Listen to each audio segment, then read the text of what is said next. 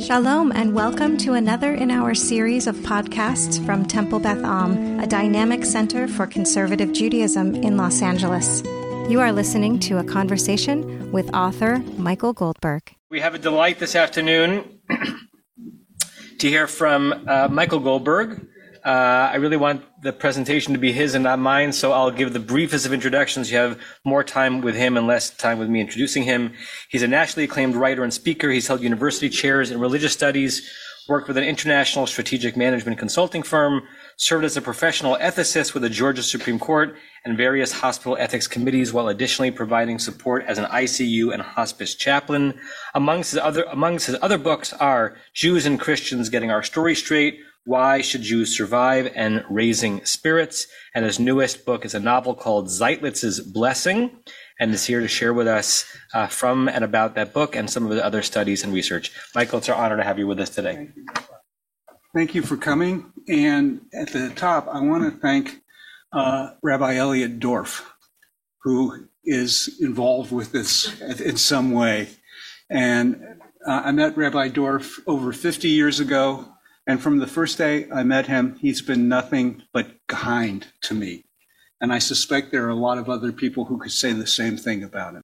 Um, so I just want to, just off the top, because I'd like this to be more of a conversation than a lecture.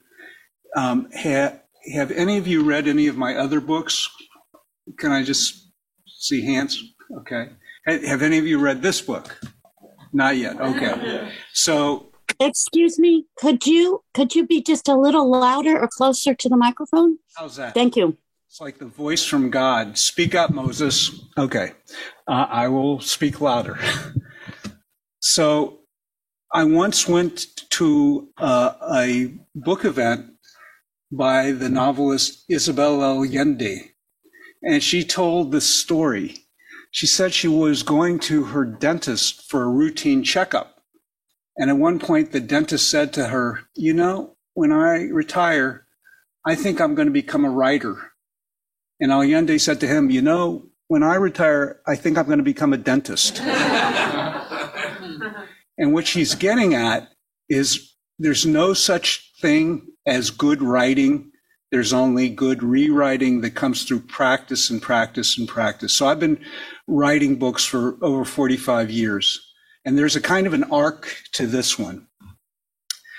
All of my nonfiction books, and the ones about theology, are about the importance of certain kinds of stories for our lives. I've called them master stories because they are these overarching communal stories that frame our existence in which a community says, this is where we've come from. This is who we are. This is how you fit. And this is what your role in life is supposed to be. So for Jews, that's the Exodus from Egypt. Okay, that is the seminal story that frames us. For Christians, it's the crucifixion and resurrection of Jesus.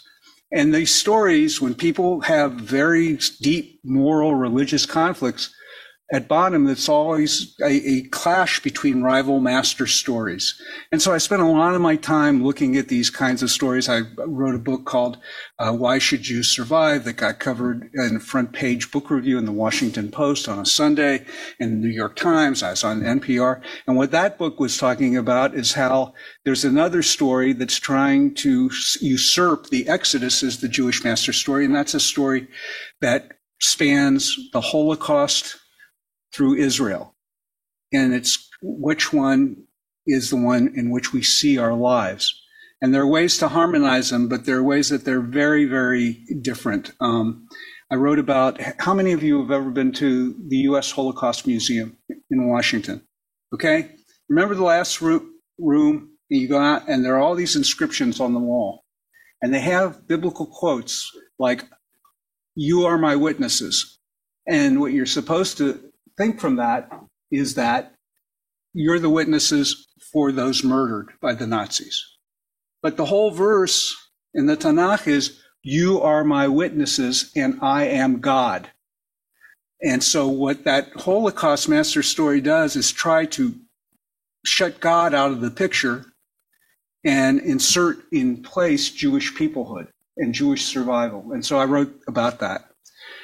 And then, um, along with Rabbi Sheldon Pennis there, uh, I was a hospice and hospital chaplain, and um, I wrote a book that came out of stories that I had with patients.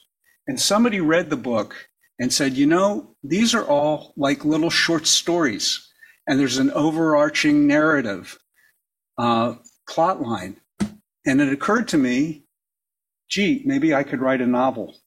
And I had wanted to do this since seventh grade, but I had a teacher, Miss Sullivan, who knocked that fictional impulse, the snot right out of me. You know, we were going to do, uh, you know, kind of writing with a topic sentence and uh, three paragraph support, and that was it. And I got very good at that, but it's not what I ever wanted to do. So finally, I got in position, and this goes back to Allende's story. After just deciding, well, I think I'll write a novel. After 45 years, I thought I'd write it. And it took me 10 years to write this. I went through um, three different drafts of it and shortened it considerably. Lillian Hellman said being a writer means learning to kill your lovelies. These, these sentences that you just love, but they're no good and they have to be put in a drawer. Um, and uh, I got some help uh, in the third round uh, from uh, the uh, National Book Award uh, winner Elizabeth McCracken, who writes these wonderful short stories, and I would commend those to your attention. And she's a really good writer. I'm an okay writer. I'm not Tolstoy, but I'm better than Robert Patterson. So anyway, James Patterson. So this book, this book is a serious book, and I, I wanted to write something serious because I was prompted by this. Like, um, there have been novels about about Jewish life with Chaim Potok, like The Chosen, and um, Howard Jacobson's The Finkler Question. Have you ever read The Finkler Question? Anybody? Yeah. It won the National Book Award, or, or sorry, the Man Booker Prize in Britain. And so those books ask who the Jews are.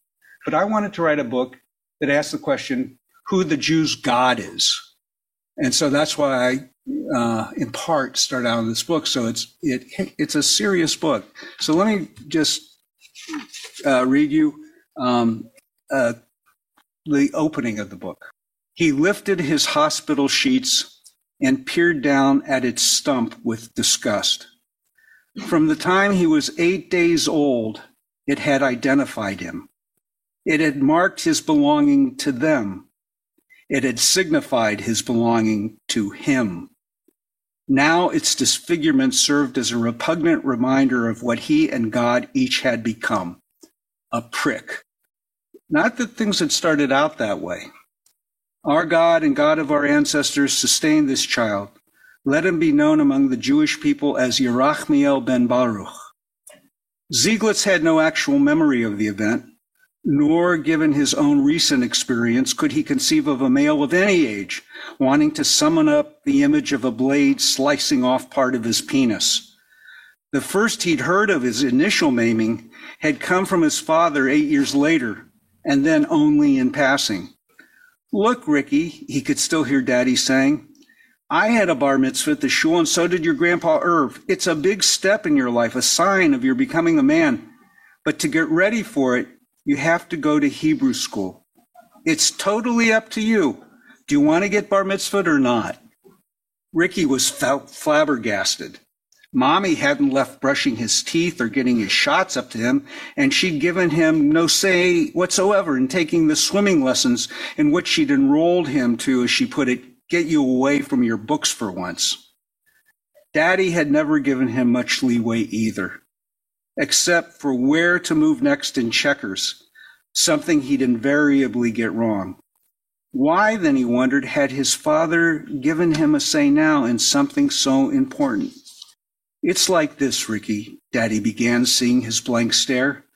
I want you to have more choices about what happens in your life than I've had in mine. If you decide against having a bar mitzvah, I know there'll be people who go along with your mother and accusing me of being cheap, of wanting to dodge the shul's dues and the Hebrew school's tuition. But I don't care what any of them thinks, not even Pop. Ricky realized what a big deal it'd be for Daddy to stand up to his father, Grandpa Irv, who could read Hebrew faster than anybody else at their Seder's. He never stopped for any English, not for so much as a blessed art thou, O Lord, which the rabbi, Ricky would later become, knew was the Haggadah's rendering of its most recurrent Hebrew phrase, Baruch atah Adonai. The way Grandpa Irv whizzed through those words, they sounded like broke auto adenoid. I guess it all boils down to this, pal, Daddy said, placing his hands on Ricky's shoulders. Do you want a bar mitzvah? Are you willing to go to Hebrew school to have one? And for reasons that become apparent later on in the uh, chapter, Ricky didn't need to think twice. Can't wait. All right, then, Daddy replied. You need to know what your Hebrew name is. It's the first thing they'll ask you in class. What do you mean, my Hebrew name? Well, that's the name you got at your bris. What's a bris? Daddy took a deep breath. It wasn't a topic he'd planned on addressing. When you were eight days old, he explained, a rabbi came to the house to perform a ceremony called a bris, what's known in English as a circumcision. It's something we Jews have been doing for thousands of years. It took several minutes before Daddy got around to the part about the knife and Ricky Schmeckel. But why there? Ricky gasped in disbelief. Because that's where God told Abraham to do it, Daddy responded. Daddy had just told Ricky the scariest story he'd ever heard. From the beginning, God, being Jewish, and pain had been inextricably bound up together. So I think you can tell that this book has some fairly serious themes, but I didn't want it to be all serious. I wanted it to have humor in it for a couple of reasons. I think that makes it better for the reader, but also I have a very deep suspicion of religious people who ha- don't have senses of humor. I just want you to think of a, a Haredi in the West Bank, of a Christian nationalist in this country, and of a mullah in Iran, and see if a smile comes to your face. People who are religious, who don't have a sense of humor, who don't have the ability to stand back, look at themselves, and say, you know, I may believe this with all my heart, but I may be wrong. A sense of humor and being able to laugh at yourself is a sign of that. And so I wanted that in the book. So there's a later part where Ricky, who's now become known as Rod, is applying to rabbinical school. And you need to know something about this scene. So there are two rabbis who are going to be mentioned. One is a Rabbi Mishkin, who has urged him to go to rabbinical school and whom he looks up to and the other is a rabbi from his hometown of Medina, who is his nemesis, because Ricky, uh, uh, as a boy, Ricky in his bar mitzvah speech castigated this rabbi, and they've been at odds since then. So he's supposed to go have his rabbinical school interview, and um, he's running late. And he finally finds the door of the office that he's supposed to go to, and he knocks on it, and a voice answered, Enter. And inside he came upon a graybeard with a black rayon yarmulke and an equally elderly woman sitting next to a platter of cookies. Since you're late, most of our interview panel has already left, said the old man. Rod replied, I'm sorry, but nobody told me the time to be here, and then I had trouble finding. Excuses don't make for a good first impression, Mr. Zieglitz. I'm Rabbi Dr. Kranick, the seminary's rector, and this is Mrs. Lutz, president of the board of trustees. Would you like a cookie? Mrs. Lutz asked Rod. Before Rod could answer, Rabbi Dr. Kranick broke in. While we, the, while we await the arrival of another interviewer, a rabbi whom I believe you know, I have some questions for you.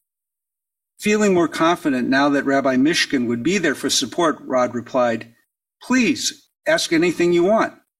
Let's start with questions about your observance of Sabbath prohibitions. Do you refrain from driving or riding on Shabbat? No. Do you refrain from spending money? No. Do you refrain from using electricity? No, Rod answered again. Frustrated by Kranick's questions about all the mitzvot he hadn't observed, He tried to change the subject by citing one he thought he'd performed. Look, I led a college, uh, a, a fundraising campaign for Israel on my college campus, he said. Raising money for the seminary is what matters most to us, Mr. Zieglitz. Isn't that right, Mrs. Lutz? Would you like a cookie? Mrs. Lutz asked Rod. Just then the door opened and Kranick said, Ah, our guest rabbi has joined us. Rod turned around expecting Rabbi Mishkin. Instead, he saw the Medina rabbi. Good to see you again. Rick, isn't it? Stunned, Rod didn't correct him. Taking a seat at the far end of the table, the Medina rabbi went on, I still remember your bar mitzvah speech. You were right about one thing. Your grandfather Irv of blessed memory was a religious learned Jew. Unfortunately, his knowledge seems not to have been passed on, as evidenced by how Jewishly ignorant you and your mother both were. So to be fair, I'll ask you a question I generally reserve for Hebrew school children. What's your favorite Bible story? Rod could brush off how he'd been mistreated all morning, but he couldn't disregard the insult to mom. He looked the Medina rabbi in the eye and answered, Well, if you really want to know the story I like best in the Bible, I guess it's the one where the guy gets the nails in his hands. I ha- I see you haven't changed a bit, said the Medina rabbi. Neither of you, asshole, said Rod under his breath. You're excused, Mr. Zieglitz, said Kranick, who sitting closer to Rod had heard him. Would you like a cookie? Mrs. Lutz asked Rod on his way out. So I think you can see the balance that I'm trying to do. And, um, you know, if you have any questions or you want to say anything, I, would love, we've got some time. So I, would love this to be more of a conversation than me reading, reading to you or lecturing you. Yes. Yeah. Write about serious things and, you, and use humor. Yeah. Shalom Auslander. So I went to a, a, book event. I go to these things when they're around. And Shalom Auslander, how many of you know of him, know his book? He wrote a book called Foreskin's Lament. Um, and, and, he, and he wrote it, he did something on NPR, uh, which call, and he's written about it called the Bruchabi when he was a kid in yeshiva, and it's hilarious. It's just laugh out loud. So I met him, and um, I told him that we had a lot of, in common because, like him, I had had a background, but I wasn't, you know, um, exactly on the straight and narrow of, of belief and so forth. And I asked him to sign a copy of his book for me, and he signed a copy of the book with a little smiley face that said, "See you in hell, Michael." my kind of guy. So yeah, so th- those people have definitely influenced uh, Sheldon and I once heard Chaim Potok speak to our class in Jerusalem, and uh, somebody asked him, and I guess this is the sign if you're a really good writer. Somebody asked him, "If your books are so good, how come they haven't been made into movies?" Uh, and one of his books was actually, but uh, chosen. But yeah, it's a uh, it's a it's an interesting thing to to try to hit both those notes. And there are things that struck me as funny, and I circulate them to uh, readers whom I trust, and they said, This is not funny. It's just boring. So, you know, what, what can you do? Do you know the Ricky Gervais story? So, a, a Holocaust survivor dies and goes to meet God. And God says, Tell me, tell me you know, whatever you want. And the Holocaust survivor tells God a Holocaust, and God doesn't. And the Holocaust survivor says, Well, I guess you had to be there. that is the most theological joke I know. And that is, told by an atheist. So, so yeah, things, things of, of Jewish meaning and, and depth can be found in all kinds of places if you're but I, I, did not want to write a just so story. Uh, and um, when I was a kid in seventh grade, before Mrs. Sullivan, I used to write O. Henry stories where, you know, you, you have the trick ending and then work backwards. And when I was writing this book, it was important to me that I wrote a book where I didn't know what was going to come next, because that's what makes a story a story. At any point, it makes sense to say, what happens next? With a nonfiction book, I mean, I had these plotted out and I knew the end and the middle and the beginning, but I didn't know that working on this book. So, you know, it's a process, and that's why it took me so long, I think, in part to write it. Um, yeah, yeah.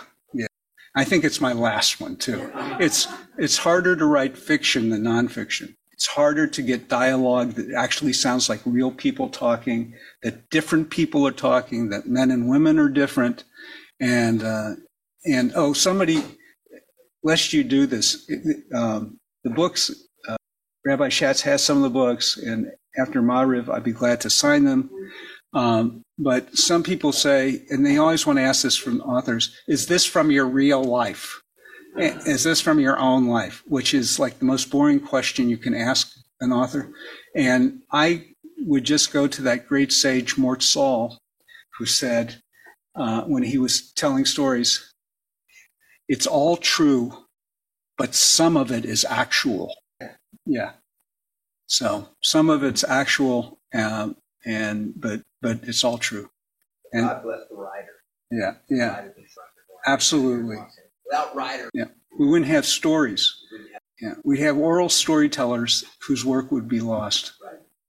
So, uh, is there anything anybody else would wants to say or ask? Well, yes, sir. Ah, so so for example, the first draft of this was 522 pages. The current draft is 208. so it changed a lot. But I but there are things like if you work with a a professional writer, professional editor, and I, I worked with a woman named uh, Catherine Nichols, who's excellent. Um, she noticed, and it's hard for me to know. She said, "You know, we have this kind of little plot device coming up again and again. It's like an authorial tick." You know, you set up the same situation. It's different people, different names, but it's the same thing and it's repetitive. And I, I would never have noticed that. You know, people who, and this is true with my nonfiction, people who don't have outside readers read stuff are just self indulgent. I mean, you know, it's like, why do you think that you're Mozart, that you can write something right the first time? Nobody does that. So, yeah. And so it changed, and there are characters that I had in and, and scenes that are dropped. They're not there anymore. And there are things that are compressed. And, um, and things, even with, you know, when you work, this originally had 22 chapters. Now it has 19, like the Rambam. And, um, that, that's just coincidental. But in, in working over a long plot over, you know, several years to write something, there were plot holes or things that I put in that made no sense. And you know, it's it's like I read this stuff, and each chapter I would write myself before sending it out or anything 20 times, and that, that's the wonder of word processors. But I obsess over it, and I still get it wrong. So you need other readers. Because after I wrote my book, Raising Spirits, uh, the book has to get out. So I knew the, in fact, the original title was going to be Prick.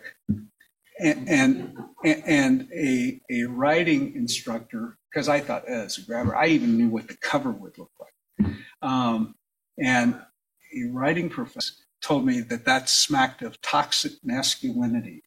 Um, and I don't know whether it did or not, but I didn't want to get canceled before I even got the book out.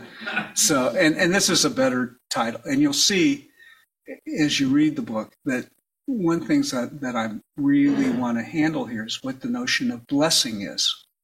Uh, and that's why it's called Zieglitz's blessing. And so my my I have a doctorate in philosophy of religion. So that training comes in here to help me explain things like the notion of blessing in a sophisticated way. So um, and issues of theodicy. Uh, so this, you know, you know, it, help me out here. Told by a series of letters. Well, you've read books like that. So this book, in a way, has little sh- sermons. There's a big point in the book where the guy knows he can't ever give a sermon again. So, um, Rabbi, as they say, that's my time. So well, thank, thank, you all. You have been listening to another in our series of podcasts from Temple Beth Am, a dynamic center for conservative Judaism in Los Angeles. If you enjoy these podcasts, we invite you to write a review on the Apple Podcast site or wherever you get your podcasts. For more information about Temple Beth Am Los Angeles, go to tbala.org.